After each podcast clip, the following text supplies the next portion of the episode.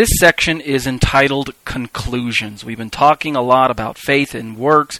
We looked at Paul, we looked at James. Let's see if we can draw some conclusions to these two authors and to the uh, information that we have been looking at so far. This next section in my commentary is entitled Conclusions. Moshe goes to great lengths to demonstrate that a heart that is devoid of true biblical faith, and remember, there's really only one kind of biblical faith, right? A heart that's devoid of true faith is a heart that will lead the individual down a degenerative path straight into the curses pronounced here in our Torah portion of Deuteronomy chapter 28. That's right. God doesn't want to curse us. God wants to bless us. God wants to save us. God wants to safeguard our communities. But when we step out of His will, then God has no choice. Remember, God punishes those whom He loves. God has no choice but to punish us. And and, and, and it's it's again, it's our heart that gets us in trouble. In one second, a jet is going overhead here. Okay. It's our heart that gets us in trouble, right? The heart of doubt is ultimately headed for destruction. It's it's it's it's a wicked thing. It can be a wicked thing. Who can know it? The heart, as the uh, uh, as the Torah demonstrates, is the seedbed of a man. It's it's it's where a man's um, motions and his will stems from. And um, again, as the curses vividly demonstrate, uh, the heart can get us in trouble. If we do not love God with all our heart, soul, and mind, well, then we're headed for destruction. And uh, the curses are going to spell that out for us. Moshe's heart, which is the heart of the Father, I might add, is that we would truly circumcise our hearts and that the people would circumcise their hearts so that they can follow after Hashem in his ways and to become the people that God truly desires them to be. God has always desired a softened heart. That's what the term circumcised heart refers to. The Spirit of God can write the Word of God on a softened heart. Conversely, if your heart is hard, if it's stone like, then God has a hard time working with you. And you're going to find yourself uh, butting up against God's authority uh, all your life if you just keep your hardened heart and your stiff neck. Blessings and curses are quite simply the effects. You remember, God supplies the cause of our heart condition. God gives to us that which we deserve. We bring the blessings and the curses down upon our own self. God promises that blessings and curses will follow us if we, um, or I should say, let me say it this way God promises that blessings will follow after obedience, but that curses will follow after disobedience. And so, just like when we get to heaven, or when we get to see God face to face on the day of judgment. We cannot blame God for the things that are following next. No sinner will have the ability to blame God for sending him to hell. No, no, no. The consequences are their own. And the same is true in this life. God doesn't curse people. God lays down the laws, and we step into those effects. So that's why I use the term cause and effect of sorts. Although it's not just a, a matter of um, of of um, it's not merely just a, uh, a like a physical law or a spiritual law um, that, that, that goes into effect without God uh, governing it. As my good friend Norm Franz is fond of saying, God is the governator. Okay, He makes sure that the blessings and the curses go where they're supposed to go. They don't just they're not they're, they're they don't have minds of their own. Is what I'm trying to say. If we follow trust and obedience, then blessings will follow us. But if we harden our hearts and pursue doubt and disobedience, then I can promise you the Torah instructs us that not only will the blessings be withheld, but that the curses will actually, watch this, pursue us instead of the blessing. You can look at chapter 28, verse 45. The curses are personified. That's right, it's a scary verse. They actually come after us. We can run, but we cannot hide. To be sure, you know what? We don't deserve any blessings at all if if it, if God left us to our own devices, if he just if he just walked away like we kind of imagine, well, God's not doing anything. The blessings and the curses are just doing it all by himself. You know what? If God took his hand out of the mix, then we would all be headed for destruction very very fast. We would spiral downward very very quickly. So thank God for the sustaining sustaining spirit of God in our lives and in our communities, right? We don't deserve blessings at all. Yet God, in His mercy, sees fit to grant blessings, provided we do what? We continue in His covenant with a heart that is governed by genuine trust. God wants our heart. Let's um, look at this next section. One law for one corporate people. This is a this is such an important lesson that I'm going to talk about next in my commentary here. In fact, I recommend that you go to our website. Okay, I'm on my uh, laptop now. Go to our homepage at graftedin.com. Look in the upper right corner, and you'll see a little um, a, um, an icon. Well, not an icon. I'm sorry, a little graphic, an image um, of Mark sitting behind a microphone. Uh, he's kind of wearing a brown shirt. and He's got his white keep on. He's smiling. And below this little um, picture, it says Torah Talk Radio Show. Click on that, and then scroll down. And if you'll notice, probably near the bottom of the page, starting at the date of um, what is that? July, January, March, April, May, June. I'm sorry, June 10th. Um, actually, starting at, at, at, May 20th, you'll see a message. This is the Torah Talk radio show. You'll see a message entitled One Law, One People Thoughts on Covenantal Nomism. I hosted that show that day on the uh, 20th of May. Go back and listen to that commentary. It's only 30 minutes long, and it's the live call in show. Sherry Rogers and myself did that show. Uh, Mark was out of the studio then. Great show. Then from there, um, two skip two shows and we did a series of a six part series called One God, One Messiah, One People, One Torah. Um, actually, it's a seven part series. I apologize. It starts with Parashat Shalach Lecha on um, June third. It runs all the way through um, July fifteenth uh, for those shows. And anyway, during those 30 minute um, segments, we talked about the same topic that I'm going to talk about now one law for one corporate people. What I'm referring to is the quality of God's Torah for both Jew and Gentile. So let's, let's move into that section. So this next section is entitled One Law for One Corporate People, and on the bottom of page 8 of the written notes. At this point in my commentary, since I've been talking about blessings and curses, it becomes painfully clear that I need to, find, need to define whom the recipients of the blessing and the curses are based on responsibility to the Torah. Why do I need to define them? Because again, historically, the church says we are this people, and the synagogue says we are this people, and according to both of these institutions, well meaning, I might add, they both had differing uh, uh, positions on who who receives what based on their position to the Torah, based on their, I should say, their responsibility to the Torah. In other words, both groups assign differing responsibilities to the Torah, and both groups agree that the Torah is not for Gentiles. And that's where I disagree with both groups. It is indeed true that historic Gentile responsibility differs slightly from Jewish responsibility. I understand that. And the operative word is historic. All right? Volumes could be said, but I'm going to be brief. All right? Listen up. Historically, those identified as corporate Israel were first given the task of showcasing God's holiness and righteous standard in the earth. You remember the phrase, to the Jew first and also to the Greek, that Paul talked about in Romans? That's where he's getting this idea from, okay? God singled out Israel first. Remember, we talked about this in the uh, part 8 of this commentary. To this end, God choosing Israel, God supplied them, Israel, with his written words of holiness. That's what the Torah is. It's a standard of holiness as seen through the eyes of God. Now, this very same God expected them to accept and uphold his Torah in faith. That's right. Faithfully walking out his words. That is how we were supposed to get it done. So, the Jews, historically, have been given Torah, and the responsibility in response to it should be a heart that is circumcised towards God. Now, the corporate Gentiles are, in fact, in a position to receive the very same Torah and grace demonstrated by believing Israel by doing what? By placing their faith in Yeshua. Okay?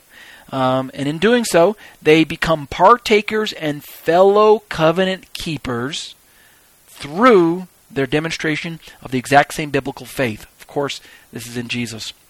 That's how it works, people. It's so simple, and yet we, we, we, we complicate things by trying to redefine who the church is, who is Israel, who's a Jew, who's a Gentile, what the Torah is, and who has the right to keep it. We just make things complicated when the Word of God seems amazingly simple at times, okay? Yeshua the Messiah came to inaugurate the covenant originally made with whom? The offspring of Abraham. You need to go back and read Jeremiah 31, verses 31 through 34, and see who the covenant is being cut with. All right? God makes a covenant with Israel and with Judah. I don't read anything in there that he's making a covenant with the Gentiles. However, we need to understand that the language of Jeremiah 31, 31 through 34 includes Gentiles in mass, provided they continue in the very same trust that Israel was expected to demonstrate. In other words, God grafts the Gentiles into Israel. Therefore, the covenant is made with Israel, and Gentiles get grafted in, and then um, um, uh, ipso facto they get included in the uh, the covenant made with with Israel. Okay, don't get me wrong. All right, God has always included the ger. The ger is a technical term referring to a non-Jew. God has always had the Gentile in mind from the from the word go from the beginning. The Gentiles are not a, a side thought. They're not second class citizens, all right? But what we need to understand from biblical continuity, reading through history, is that Yeshua demonstrated the Father's plan by reaching out to the disenfranchised Yehudi first, the disenfranchised Jew. When he was walking this earth, Yeshua repeatedly told the talmidim, his disciples, not to go to the ways of the Gentiles, but to focus on the Jewish people. Go to the Jewish homes, uh, stick to, to, the, to the paths of Israel, and don't deviate until I tell you to do so. All right? He sent his disciples to the Jews, but then later on, after he died and was resurrected and, and, and ascended and sent his Spirit, his Holy Spirit, then he sent his apostles, his shlichim, his sent ones. They went to the Gentiles, right? Recall Paul and Peter and, and everything from basically Acts chapter 9 and onward. Acts chapter 10, really, I should say, and onward, okay? Are you following me so far?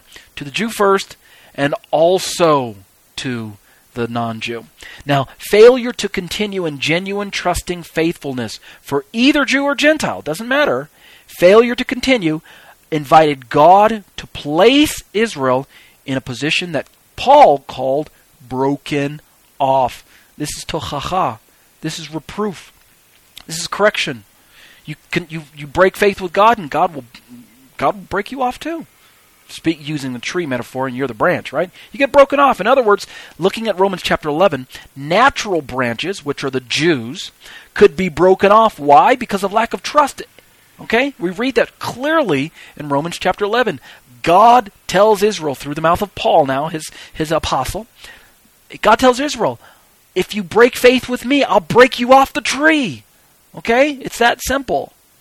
Grafted in branches by the same principle could also be broken off. Who are the grafted in branches? Well, they're the Gentiles, of course. They could also be broken off due to lack of trust. Again, please read chapter 11 of Romans very, very carefully.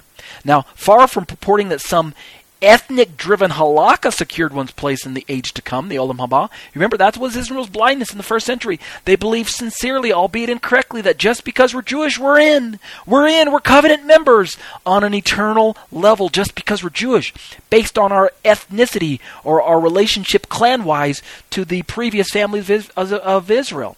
Now, it is true that um, physical clanship provided a measure of protection within the community of Israel, and it also provided a measure of connectivity to Israel. There is, in other words, a, a covenant membership based on um, natural lineage. However, it does not, and I need to say this very, very importantly, it does not extend spiritually in God's economy. Okay? Just because you're Jewish doesn't mean you're safe spiritually automatically. There is no spiritual corporate salvation in Israel. No corporate salvation spiritually. Okay? Just because you're Jewish doesn't mean God's going to let you into what Christians would call heaven, but what Jews refer to as the Olam Haba. All right? The native Jew, the convert Jew, and the good old fashioned Gentile, well, guess what? We all face the same penalty for remorseless lack of faith. And what is that penalty? Spiritual death. God doesn't play favorites. People, listen up. So we see that the Torah is the universal document for both peoples. And guess what? It outlines God's plan for all of mankind, both Jew and Gentile.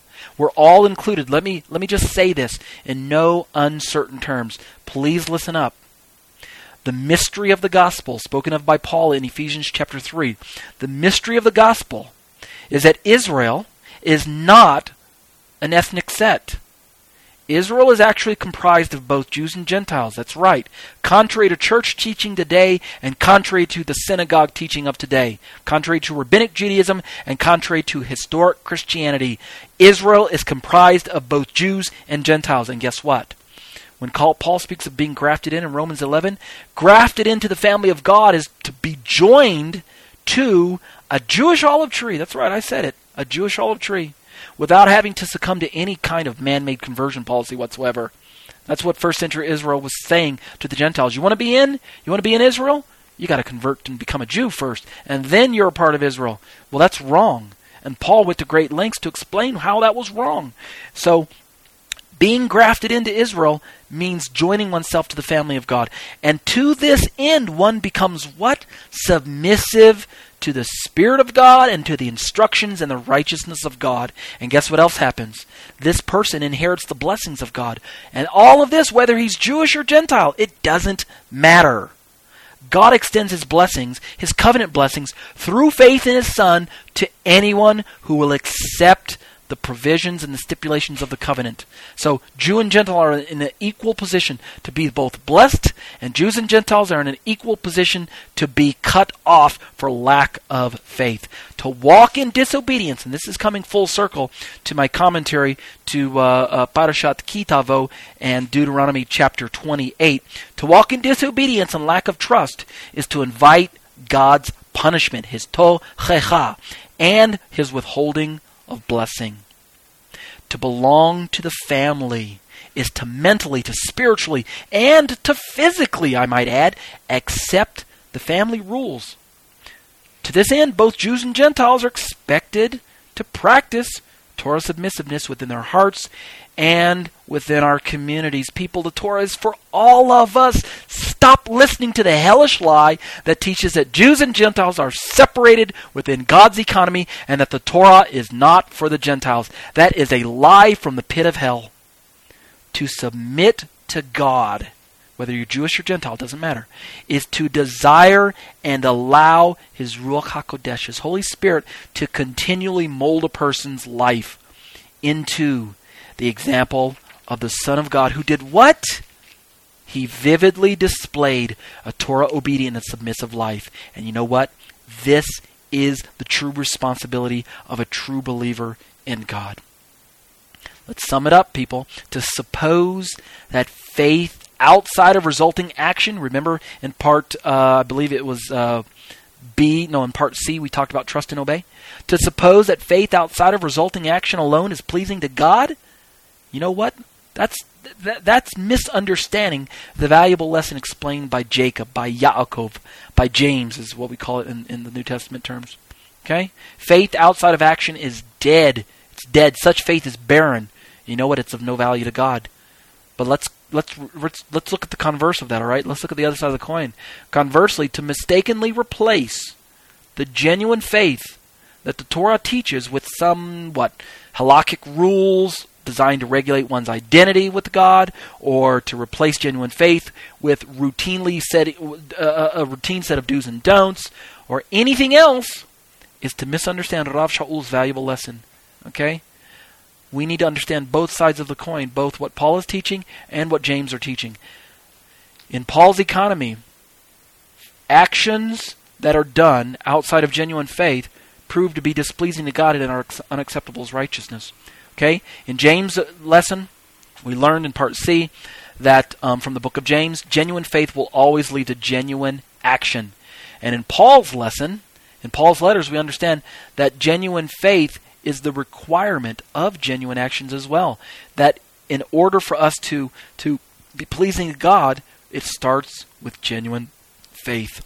So let me sum up my commentary this week, okay, and then we'll draw this commentary to a close blessings and curses are dependent upon the orientation of the individual's heart. God looks at the heart of the individual, whether you're Jewish or Gentile. God does not play favorites. And guess what? This individual is responsible to the words of God. He's responsible for what God has commanded, whether we're Jewish or Gentile. Because you know what? The word of God has gone out through all out all the earth these days. It is no longer confined to the camps of Israel. The Gentiles have the words of God, and so we are responsible. What are we going to do with his words? You know what? These words to the Jew the Torah spells out the consequences of what? Failing to heed the instructions of Hashem while attempting to be included in the covenant family. Yeah, it's pretty serious consequences. An uncircumcised heart is simply not acceptable in terms of Torah based righteousness. God says no. Your heart is uncircumcised? God says no. That's what he says to the Jew. Now, for the Gentile, to be grafted into the family of Hashem, what do we need to do? Do we need to become Jewish first? No. Do we need to ostensibly walk into all of the Torah first? No. What the Gentile needs to do is to place his unreserved trust in the Son of Hashem, just like any Jew. And then let God work in him the good work which was designed for him since the creation of the world. Read Ephesians 2, verses 8 through 10, and you'll see what I'm talking about there. Everyone else, everyone else outside the scope of the covenant, everyone else who falls into the category of simply not being found in covenant relationship with Hashem through his son Yeshua, guess what? They fail to receive covenant blessings. And guess what? They're ultimately a candidate for destruction. In the end, God will destroy them because they didn't find any place with God in His covenants. It's like what Yeshua said in Matthew 25. They'll say to me, Lord, Lord. And Yeshua will look at them and say, You know what? Depart from me. I never knew you. In other words, I'm not in covenant with you, and you're not in covenant with me. Depart from me. And destruction will be their path. God only deals within covenants, people. He only deals with covenants. And God only cut a covenant with Israel.